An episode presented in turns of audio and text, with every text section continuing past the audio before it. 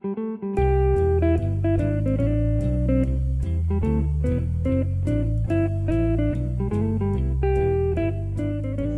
and welcome to Oh No, Ross and Carrie, the show where we don't just report on fringe science, spirituality, claims of the paranormal, but we take part ourselves.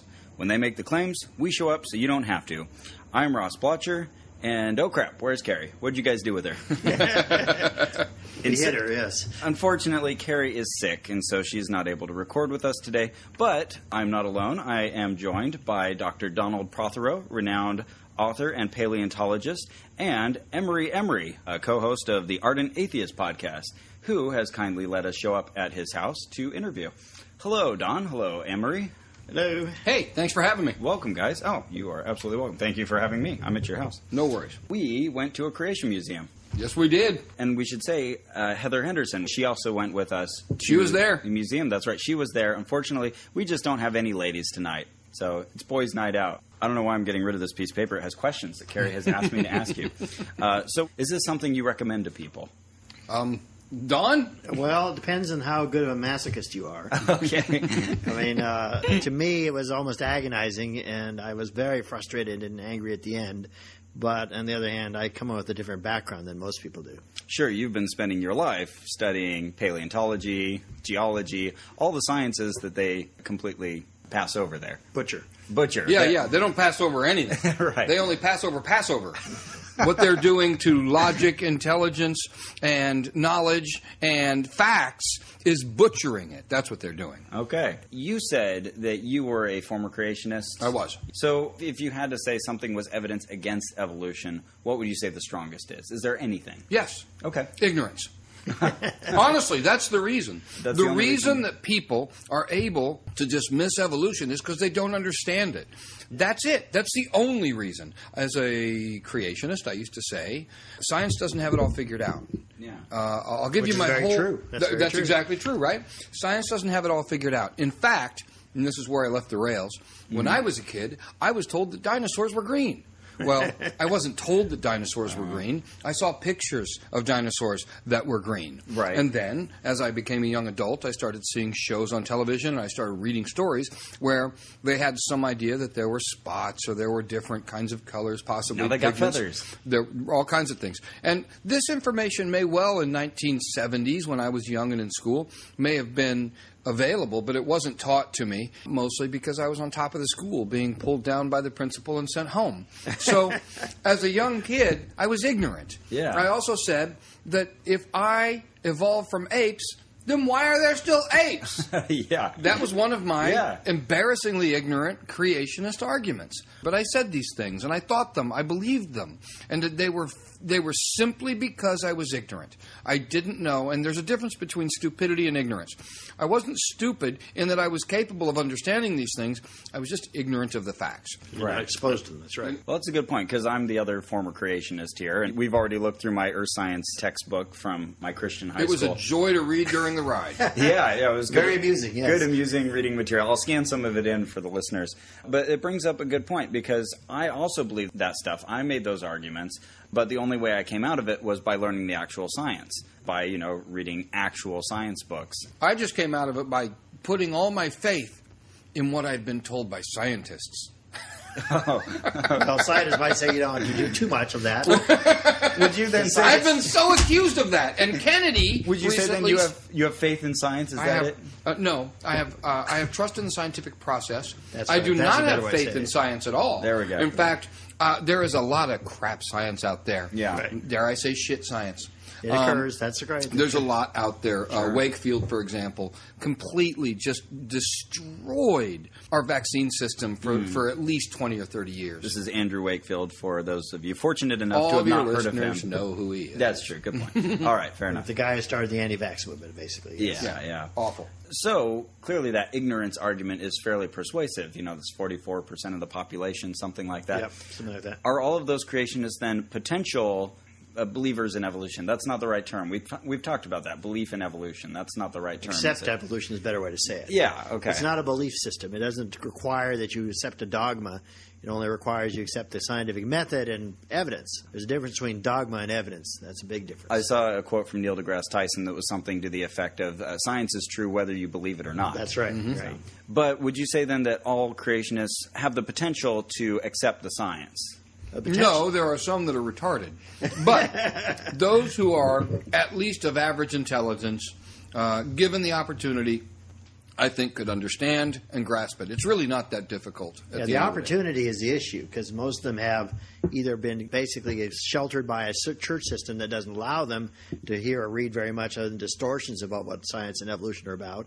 Or, you know, if they explore things, a lot of times I know of people who started to, to, to dabble in understanding evolution, but it also threatens very important parts of their being, you know, things that they are connected to in terms of what's important to their lives and their belief system and their self esteem are often tied up in fundamentalism. And in that context, it's really hard for them to release those things because then they lose their bearings once they're not part of that. Well, when you've built your entire life on this belief system, Right, right. to turn away from it means, and this is the, the hardest part, for every passing year that a believer holds strongly to that belief system that's wrong, makes it harder to escape it because y- you get it. You're The- the- enforcing it with marriage vows. well, you've and- wasted your life. Yeah, you made a commitment, and it's very hard to change that. Right. The The more you put in, the harder it is to change it. Kind of Right, like yeah. George W. very Bush. familiar did- psychological issue of people. You know, once they've partly committed to something, then it's very hard to make a change because if you believe it's, you know, you've already wasted so much, you can't afford to waste it. I- I've used the tired analogy to uh, you know the Mac and PC thing. Well, you know, once you've bought all the programs and Right. you know you've invested in the ecosystem,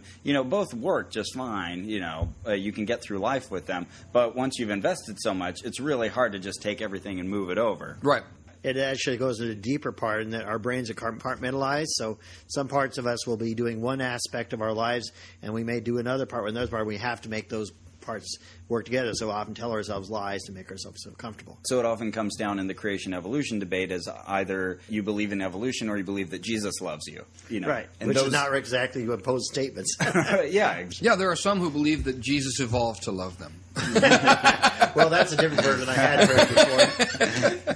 Now, would you then kind of treat the believers who accept evolution as our allies in this debate? Uh, there's some words back and forth on that. Some people view that as being squishy and accommodationist and really have, feel they have to take a hard line on it. But you have to look at the demographics and the political setting in this country, and really, evolution is always under such pressure that I, you know, I'm of the feeling that you basically have to take allies wherever you can find them. And uh, I think we talked about this on the drive over. Some of the most effective allies are those who can talk to other Christians and say, "Hey, look, I'm a Christian Right, too, but right. I accept the science." Because the, the, the, the one way that a debater, like a Duane Gish, for example, can make the audience immediately on his side is to call his opponent an atheist, because that, of course, gives them Create that you know, false dichotomy. Create the false dichotomy, the black and white view of the world, and of course, their audience is so devoted to their faith that that is the worst thing you can call a person in Hmm. their mind. And so uh, the consequence of that, or of course, is that then they end up winning just that part of the hearts and minds battle from that statement forward. So as we, as you mentioned, someone like a Ken Miller or some of these others who are good Christian evolutionists, but are also good scientists who actually do evolutionary research, are the, often the most effective debaters. So they take that away from them right away. I recently had a guest on the Ardent Atheist show. A good friend, been years I've known him. Nick Arnett was on the show, and he is an ardent Christian.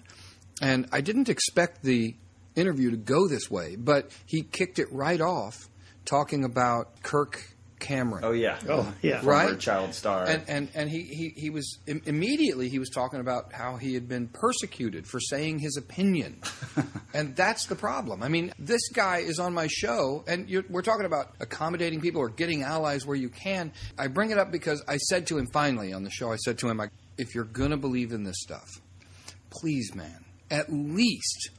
At least understand that you shouldn't be oppressing homosexuals with your religious beliefs.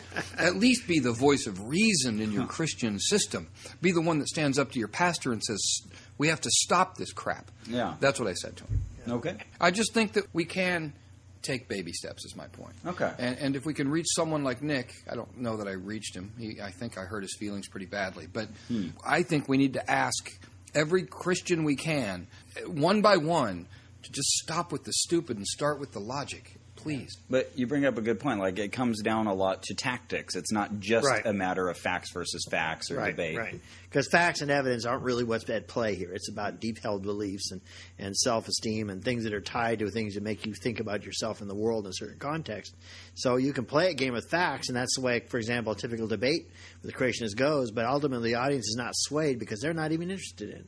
It's never about science to begin with. It's all about their belief system and how they view someone as threatening it. And so you have to play a different kind of game if you really want to win their hearts and minds, which it's very hard to do because you know, they're very much sheltered, as we said at the beginning, very much sheltered from knowing or anything, anything about this. Uh, I was reading a, a recent book by Matt Taibbi that talks about the, the, the various strange extreme beliefs from 9/11 truthers to fundamentalists and so on in this country. And he did what he did was, you know, as a reporter, he went undercover and pretended to, you know, took a false identity and embedded himself in one of these Texas fundamentalist churches. went to all their sermons and their their session groups and got involved to the point where he had, was hanging out with the same people all the time. One of their weekend camps and all the rest, all these indoctrination things. Right on. That's- all through this, of course, approach. covering up what he really thought and making notes mentally and I guess physically as well about you know his satirical comments and all this weirdness that he was living with. Mm-hmm. And the thing that struck me about the whole thing, beyond the weirdness of the, their belief system, was how insulated they are. Mm-hmm. They basically do not hear anything about the real world Mm. other than what their pastor tells them. I mean, they don't, they don't watch Fox News. You know these people, and then you wonder, wonder how many, so many people in Mississippi, you know, can believe that Obama's a Muslim, which is just in the polls today. Right. They don't read or listen to anything except what their pastor and their neighbor tells them. And he was able to experience that firsthand. Yeah, yeah. He lived in a world which was completely cut off from everything that they believed is sinful, and everything they believed was, you know, the path away from righteousness. And so their whole world is very, very narrow, very prescribed, and very insulated. And under those circumstances, it's no wonder that nothing penetrates it. Not even when they're exposed to schools. You know, the schools you know, try in some of these states to actually do something with evolution, though they don't do much. And even that little bit is pointless because they're told by their parents that it's all evil and they should ignore it. You know, Right, or, or right. take the test and pass it, but don't believe any of it. That, that all makes perfect sense. You have an insular group and you protect yourself from any outside uh, resources. But in the age of the internet, how is that even possible anymore? It's not. That's what's really beautiful, in my opinion. Yeah. It's it's going away. What Don just described is quickly becoming a thing of the past. They're having to work harder and harder to insulate, Yeah, and that's a very very good thing, in my opinion. that may be true, but I think a lot of these people aren't very curious to find anything else Hmm. out about the. If they're already that committed to a group system like that, they tend not to explore very much. And They're that- happy. They know the Yeah, 'cause creator of the Taibbi's universe. interview was only a few years ago with these people, and so that's Hmm. a time when the internet was still as, as, as, as part of our culture as it is now. So, I mean, yes, the, most people have that available to them, but you know, you can uh, spend all your time cruising nothing but Christian websites. the Well, internet, let me tell so- you something, Don. Uh, You know, I have a more rosy look. Uh, first of all, I'm glad if you do. well, I'm I'm an optimist. I'm so much of an optimist that while you were talking about that, I was sitting here going, wouldn't it be neat if all of their followers were just embedded journalists and there aren't actually any real followers? That's the kind of optimist I am. But, But I've, I've wondered that before. Like Carrie and I have gone to meetings. I can't say yet what they are, Mm-hmm. but it's coming up where there were other people that we could pretty clearly tell were there for laughs or Right. Mm-hmm, just to investigate. But um, it, it's hilarious. Like twice, I've seen people like one who was a student said, "I'm a student, religion student. I need to write a paper." Right. Another one that Carrie pretty quickly identified said, "I think he's from the media." Yeah. sure Right. enough, we got his business card. Yeah. so here's why I think it's a little rosier than that. okay, Um, I'm happy to hear anything, Rosie. this I'm holding up an iPhone right now. This little machine is really, really changing the way people think. In these religious homes, when they're told things, just as I was as a kid, when I was told something from my teacher or my parents, uh, or, or the insulated system I was in, Yeah. the only source I really had to go to was the Encyclopedia Britannica. Mm-hmm. and it was the final word in what people would, would be claiming. And I could go call grandma, grandpa, mom, dad. I could call them out on things. Right. But that was it, that one source. And it's not even completely trustable. So, what we have now, and that's not critical thinking, by the way, that's just a single source mm-hmm. of final information. When a kid is sitting at a table with an iPhone with a bunch of other kids, and someone says, it doesn't matter what they say, X, and someone says, no, Y, mm-hmm. boom. Everybody pulls out the machine that's in their pocket and they start critically analyzing what information is available. Now, Don, many of them, the Christians included, will arrive at the wrong answer because the internet's filled with yes with, websites, with, yeah. with, with wrong and right answers. Mm-hmm. But here's the good news. The good news is the children are being taught how to think critically. Whether they arrive at the wrong answer or the right answer, they're finally thinking critically. And the reason it's working is because it's the same machine that they're using to get laid. and that's why the world is looking like a really bright, rosy place. That's fantastic. Critical thinking is what it takes. Yeah, and you can do it in the moment too. It's not, you know, going to the library and coming back later. Hey, I read something in the Britannica. You know, this isn't explicitly an atheist show. Not all of our listeners are atheists. Why should someone who's not an atheist care about the issue of creation science versus evolution? Um, it's really more of an issue about culture and about how our culture itself is being held back scientifically by the fact that the, you know forty percent of the country just uh, doesn't accept something that science has accepted now for over 150 years. You look at the statistics now, and the biggest thing that differentiates American science literacy from all the other cultures of the world that are we compare ourselves to. You know, we have the like a forty percent rate of acceptance of evolution on some typical polls, and that's that's common no matter what poll you look at. Right. You look at almost every other industrialized country, not only in Europe but also China, South Korea, Japan. Uh, Singapore, down the line, almost all the Western and Eastern industrialized countries, their acceptance rates almost always in the 80 to 90 percent range.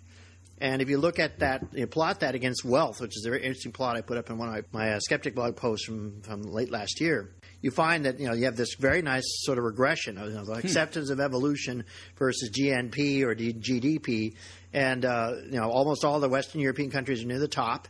And then you come down to Eastern and Southern European countries, a little less wealthy and less uh, educated, and then all the way down to countries like Turkey, which are near the bottom, which have a very strong Islamic fundamentalist influence. And the one really striking outlier is the United States, which is hmm. down there with Turkey as far as evolution, Right. but a GDP up there with most of the wealthiest countries in the world. And of course, that's that's it. The, really, the one thing that makes us so scientifically backward compared to how much money we spend per student on science schools, science in schools, is this issue of evolution. It's almost always the questions that sort our American students out as being inferior because they can't accept things like the age of the Earth, they can't accept things like um, the basics of evolution, they can't accept a lot of things, all because of this.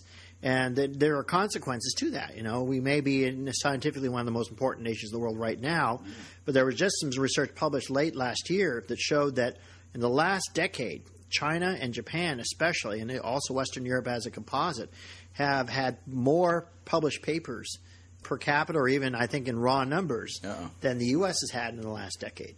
In other words, there's a very clear sign that the U.S. science establishment is not keeping up the pace of global science, and that other countries are rapidly catching up with us.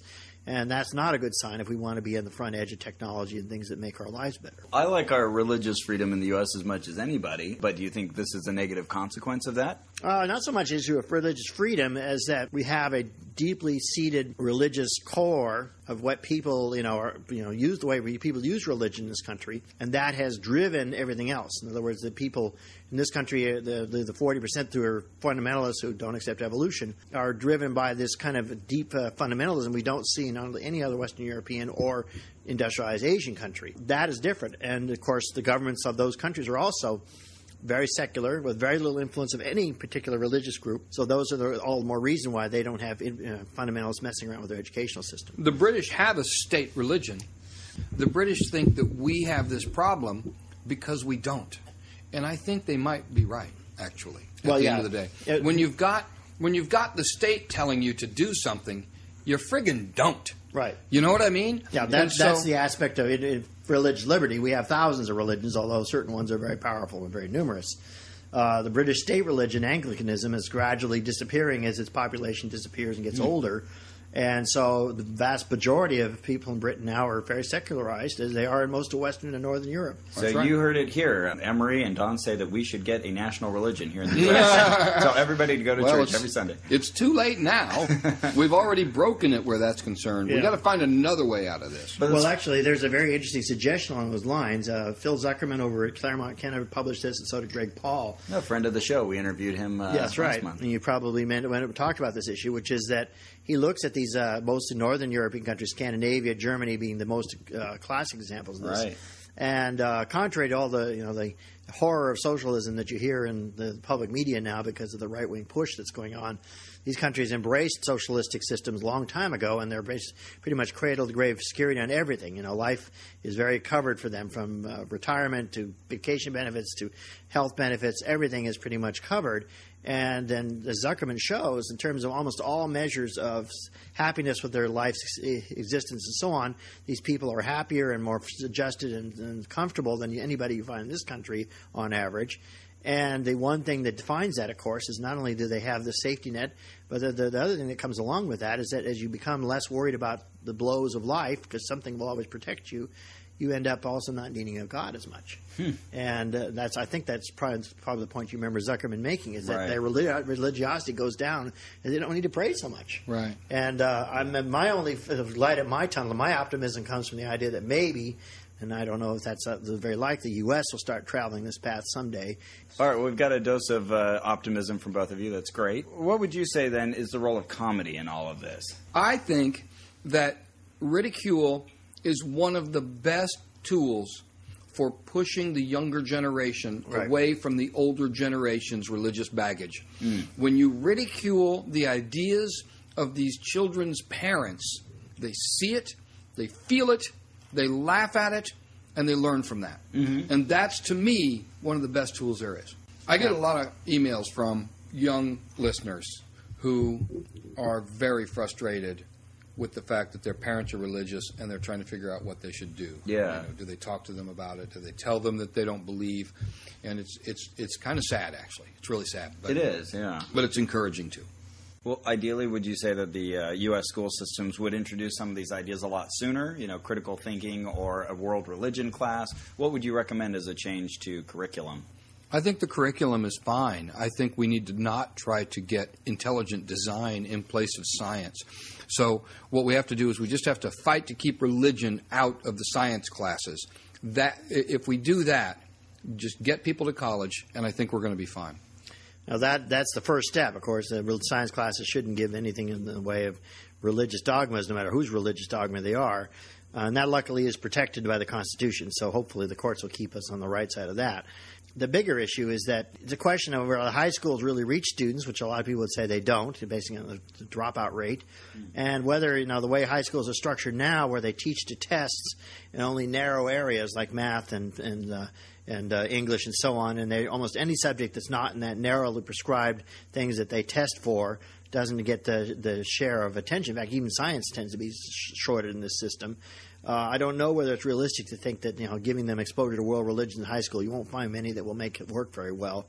Uh, just because they don't have the room and they don't test toward it. You know, just like science itself has got to shorten down this teaching to the test and you know, all No Child Left Behind, which is basically shorthand for everything is standardized testing now. So really, college is the last bastion of hope. yeah, education. and even though maybe fifty percent of Americans go to college now, which I think is the highest rate in, in U.S. history, uh, not all of them go to places where they're exposed to very much. I mean, that counts junior colleges where they're only there for a few classes, and tech colleges where they take nothing but tech courses. So those don't necessarily train you to be a critical thinker. They're very specialized in their goals. I'm a very vocal atheist. I'm an anti-theist, but I don't think our schools should be used to counteract uh, the religion being taught at home. Mm-hmm. I think it should be used to simply teach reality, facts, mathematics, science, writing, reading, all of that. That's what it should be used for. I don't think it makes any sense to try to put a curriculum in place that counteracts religion. Okay. and most people wouldn't wouldn't have any problem with that. They don't want to be stepping on anyone's belief system because, believe me, schools are very sensitive to that and yes. very worried about parents, uh, you know, running the road on them. Now that's very different than used to be in that respect. Trust in the human mind. We're doing well. Okay, that's what I think. That's good. All right, I'm getting a lot of optimism here. That's good. Well, that's what I think. I mean, the, Hope for the future. Emery has a good point here. I mean, you look at poll numbers here, and the number of non-believers and the number of people who are not committed to a religious system on almost any national poll you've seen in the last decade. You know, it's reaching 15, 20, 25 percent, depending on how the question is phrased. You know, so we're actually now a significant minority. We outnumber, you know, Jews. We outnumber almost any other thing except fundamentalist Christians and Catholics.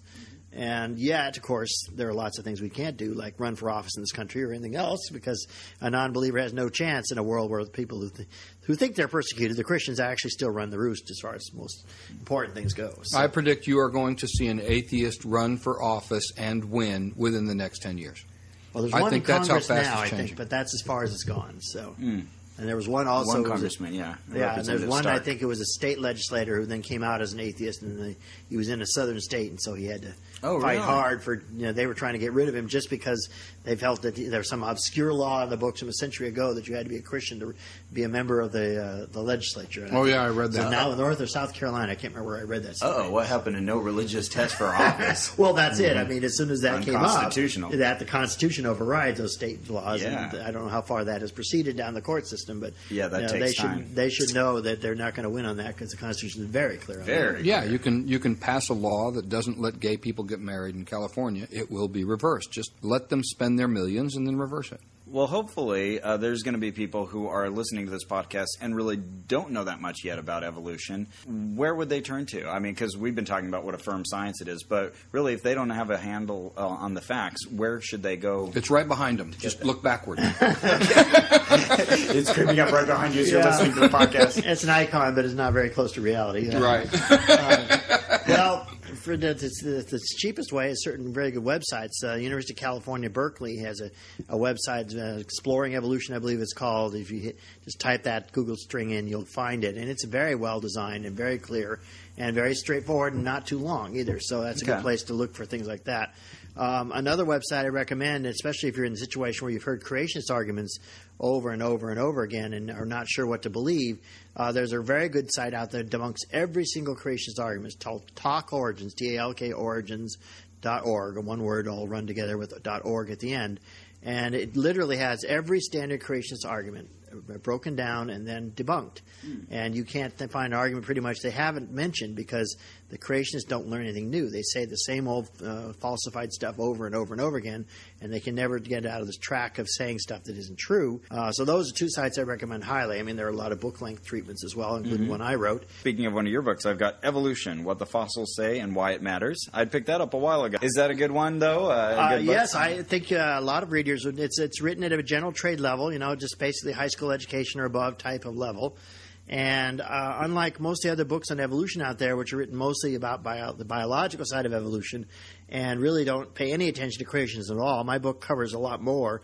I mean, I'm coming at this as a geologist and paleontologist and straightening out a lot of the myths and mistakes about fossil record, especially it's my specialty that a lot of people have. But the book also encompasses broader approach. It talks about the origin of uh, the Bible, and I learned to read the Bible in the original Greek and the original Hebrew, which most Protestants haven't. And uh, in the process, I learned a lot about how it was put together and why it isn't what you think it is, and why a lot of it can't be what what it's translated to be because we don't even know what it really means. And so all that went into there, along with research on creation myths that I did when I was younger, and so there's a whole bunch of stuff about the nature of religion and nature of creation stories and why our creation story comes from a lot of interesting roots that show that it basically is cribbed from some older stories the Sumerians and Babylonians used.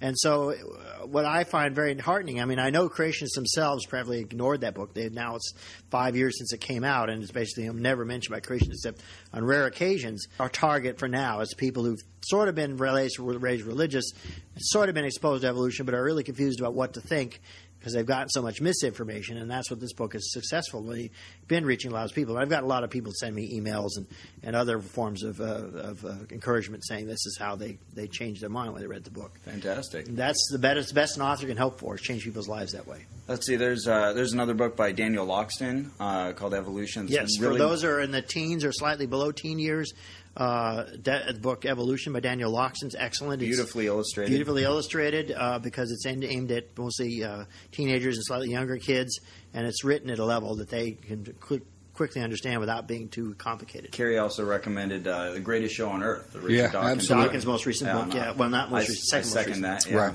Yeah. Um, which really uh, lays out, you know, why we know evolution is true. And Yeah. Dawkins really had a big effect on both Carrie and I. Right. Uh, the my first real in-depth lesson on evolution was reading The Ancestor's Tale, which is a, it's Much a heavier book. I was going to say, not a good one to start Right. with. I might not recommend that, but I buried my nose in that for a long time, and I came out understanding evolution. Blind Watchmaker makes a really good. Yeah. Well, pitch. almost all of his Yeah. books have various aspects that they treat very well. Another one I recommend is uh, Neil Shubin's uh, "Your Inner Fish," which was a bestseller. Oh, yeah, yeah. that. That That's was- a good book. Uh, Neil and I were classmates at Columbia, and he published his first paper with me. Oh, yeah. and uh, now he's a big, big honcho at University of Chicago. He does a very good job of basically pointing out how your body is a, com- a composite of all these uh, systems and uh, funny, you know, archaic leftovers and relics and vestigial organs, all of which come from your early evolutionary ancestors and are poorly designed. They don't make much sense. They're just there because you have those ancestors. Yeah, he's a great explainer. That's a that's a great recommendation. Why is my tailbone twitch when a pretty girl walks in? So, guys, uh, we should talk a little bit about our visit to the museum. Can you think, I'll launch right in. can you think of a favorite moment? How about Yes. that? Tell me your favorite I'm moment. standing there talking to this guy. What was his name? John, the docent. We're talking to John. I'm trying to not be. I'm an aggressive asshole, and I'm trying not to be, and I'm really holding back. And and I'm watching. I'm watching Carrie do a really good job with him, and you too, Ross. You both are just. You're just asking him really thoughtful questions, and he's answering them really ignorantly. And I'm just Getting dug in further and further, yeah. yeah, and, and I'm trying to be cool and calm. And I asked him a few questions. I did. I didn't get too into it. And all of a sudden, Uh, just from over my shoulder, Don comes storming in right after the guy said, "Scientists." I don't remember how he put it. No, None of them actually have proof. All the paleontologists think the biologists have proof, and the Yeah. biologists think that the astronomers have proof, and none of them really have it. Yeah, uh, uh, And uh, so Don let him have it. I- I- from over my shoulder, I just feel this heat come and this no, this sound and this and the word bullshit. I think was thrown out by Don, and it was myself. and it was wonderful. it was wonderful, and I think everybody should go to the Creationist Museum in Okay. Santee and take a Don with you and let this guy that many of bury himself. And the minute he says something that awful, unleash your Don. your, your, paleontologist friend. Yes, yes. They happen to keep around all for the useful moments. Yeah. Now, had either of you been to a creation museum before? yes, I've been to the one in Kentucky, the famous one that Ken Ham put together, Answers in Genesis. And I went that particular time. I was there for a professional meeting in Cincinnati, so I decided just to squeeze it in on my last afternoon before I headed to the airport, which is very close to where this museum is in the Kentucky side of the river. I decided I didn't want to make a big fuss and cause a lot of storm because uh, you know a few months earlier, P.Z. Myers and a whole bunch of the Secular Students Alliance had sent a group uh, field trip of all these atheists into that museum. And of course, they were practically ready with their tack dogs and their stormtroopers to to beat them up if they did the slightest wrong thing. Uh-huh.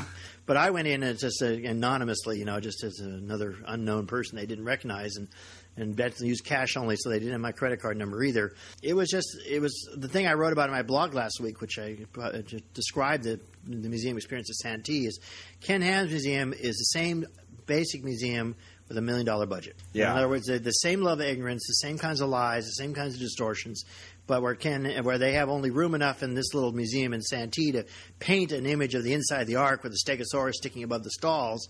In in the Creation Museum in Kentucky, they have this whole room with a replica of portions of the ark at life size and mannequins dressed in supposedly period clothes, supposedly working on the ark. Many more than son, Noah and his sons, by the way. I don't know where they got all the extra labor from.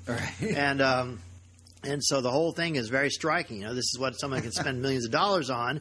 Not that it is any more interesting or scientifically valid, but it just makes a bigger gee whiz effect on everything. But it has the same basic approach from the very beginning of the museum, just as this one does. That science is fallible, science is full of uh, mistakes, science can't be trusted. Only the Word of God can be trusted as their standard dogma. And the Ken Ham's Museum does it similarly, but they have this. Well, these are the facts, and the scientist looks at this way, the creationist looks at this way, as if they're two equal paths. And uh, of course, that's not the way it works at all. And but both of them had very similar end games as well. Both museums basically come up with their real underlying message, which is you get to the last few corridors in each museum, and it's all about well, if you don't accept our belief system, you're going to hell. The world is falling apart. Everything is evil because of evolution. It's a ministry. Really, really, what they're concerned about, yes, is is, is worldview, is what they consider, you know, the, the evils of the world and how they should address it. Winning that's souls for Jesus. That's right. That's what's behind it all, all you know, together. So basically, that's what you get when you put a million dollars behind the Santee Museum. You get the one in Kentucky. Okay. If you have given money to a company like this that has opened up these museums of awful misinformation, shame on you. really, that's how they do it. They pass a tray at these churches Sure. and they get money from people and then they open up these museums and they continue to misinform children and people. And it's wrong. Like, you know, children aren't people. Give your money to charities who are going overseas and doing good things for people who need help, who are helping people uh, on this side of the ocean, and, and religion has nothing to do with it.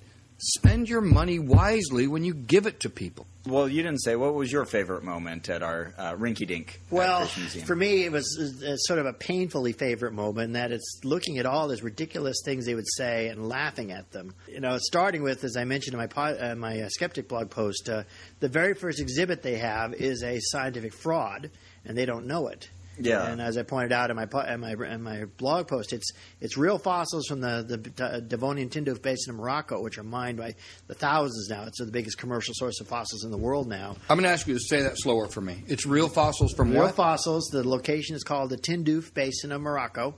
Uh, so it's Devonian age, about 400 million, 440 million years old. And the fossils themselves are real. In fact, they're all nicely polished in a way you wouldn't find anywhere in nature and then they're all stuck in various well disguised blocks of concrete hmm. uh, to make big wall sized slabs that look pretty. And so they're art pieces. You know, if you want to sell them as a piece of art with fossils embedded in, it's great. But they're the the actual layout of the real fossils in the slab is not a fossil. Mm. It's something an artist created. Sure. And yet the display bought it hook, line, and sinker, and so thinks the whole thing's real and they are pointing to these little nautiloids, which are long conical shells, and say, "Oh, they're all lined up by the Great Flood." Nope, they're lined up by Moroccan craftsmen. So it is intelligently designed. they are they are the, so so well designed. They're actually frauds, and the same thing happens over and over again. That's in that just museum. lying. Well, the, I the, mean, the, the Moroccan craftsmen think they're doing art, or they're not thinking about it at all. The creationists don't know what the difference is. Uh, the, they have to know. Really, Don? No, do you are you going to give them would, that pass? I, would, I, think they know, and I think they're lying. Uh, well, that's a possibility. I don't give them that much credit for being honest either. But I mean, does does that display really misguide people about evolution or anything? It's well, just... it makes a false claim about the fossil record, mm. and the mm. irony is their so-called evidence for that false claim is that itself false. There you go. It's, it's, okay. a, it's, a, fraud they themselves haven't detected, or if they have, they're not going to say anything. I think they know they're lying. Well, it could be, could be. In the in the in the main room, it has most of the so-called fossils in that place. Most of what they have on display is actually hand carved, and it's not actually really a fossil. So they have a, a, a fraudulent dinosaur bone and a fraudulent dinosaur track that they don't realize is right. not the real thing. Um, they have and mostly just replicas that you buy just off the market in various places like rock shops and their websites that make casts of fossils. There's only a handful of real fossils in that whole room. Well, here's a question: Was there something that you looked at that you said, "Oh, that's actually right"? Was there actually some good science anywhere in there? Uh, no. I, I, thought you might ponder for a minute. No, no, I, not I, one. I think back to all the displays and uh, where they did have fossils there.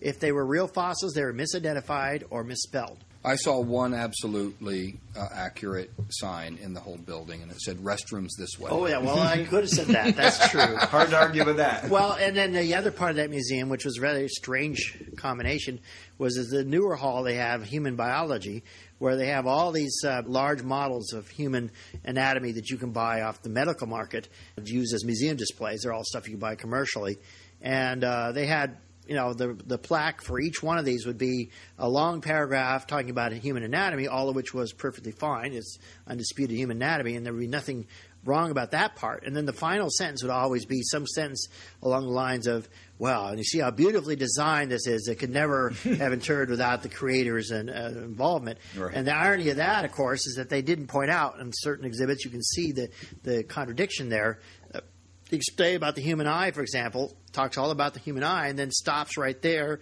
and just doesn't say anything further about the key things, which the human eye, of course, is a masterful example of bad design. It's got the, the retina designed inside out, so the sensory layer is on the bottom rather than on the top where it would pick up light better, so we have naturally distorted lenses. It has an uh, exit in the back of this retina for the ocular nerve, which creates a so-called blind spot. Mm-hmm. All those things are signs that our eye is not as well designed as it could be. And the irony being, there is an animal in the world that does have an eye that doesn't have those problems. Octopus. Better, an octopus. Yeah.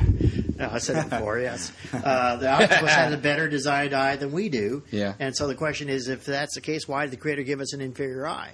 Yeah. None of that was brought up in their display for some We're supposed reason. to be the pinnacle of creation. That's right. We have an inferior eye. That's to be for sure. What would you say then to a creationist listening to this show? Well, I would say look at evidence. You know, they, not that they really will take it very seriously, but you know, I, my whole book lies lays out the whole case that the creationists should, if they really honestly want to know why the world as a whole does not agree with them, which is true in terms of the whole world. I've already said the, the strongest case I know in that book, and I, I challenge them to try to see if they can get through it. Okay, that's your challenge. Emery, Yes? what would you say to a creationist who's listening to the show? God's not watching you masturbate. and if he is, he's the pervert. Fair enough. Other than that, Don covered it for me. All right, guys, where, where can we find you? Uh, where are your blogs, your your your podcasts, your books? Uh, my website is just Donald Prothero, my full name, dot com.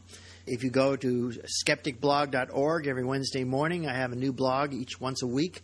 The last week's blog was on Mother Visit the Creationist Museum we just did a month ago. You can look at that and see what I thought in detail about many parts of it. And just as a side on that, what struck me most about that place was how poorly done as a museum it was, mm-hmm. and how boring and under designed, and of course nothing in the way of dynamic exhibits, just lots of fakes and glass cases and lots of words on the wall. The last image I show in my skeptic blog post is two teenagers, one asleep and one playing a video game.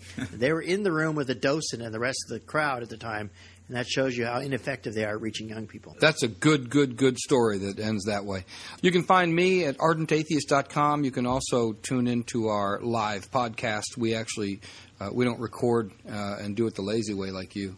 Um, we That takes we a lot of work. we actually you're working more than I am actually. Wednesday nights seven o'clock. NewDissidentRadio.com or DissidentRadio.com will get you there. You can also get the podcast on iTunes, or you can find it and download it from Dissident Radio and ArdentAtheist.com. If you have emails you'd like to send to me, I'm Emery at ArdentAtheist.com. Fantastic. If you're listening to the show, you've already found Ono, Ross, and Carrie. If you uh, want to donate to us, you can always go to ohnopodcast.com slash donate, and you can help fund our forays into the world of pseudoscience and Give money. fringe belief. It's a sexy thing to do. That was subliminal. Yeah, there's a subliminal. You don't there. say it. Oh, I'm sorry. that was superliminal. That's it for our show. Our producer is Ian Kramer, and our theme music was written by Brian Keith Dalton of Mr. Deity fame. You can find us on the web at ohnopodcast.com or facebook.com slash O-N-R-A-C. And be sure to check out our pictures by liking us.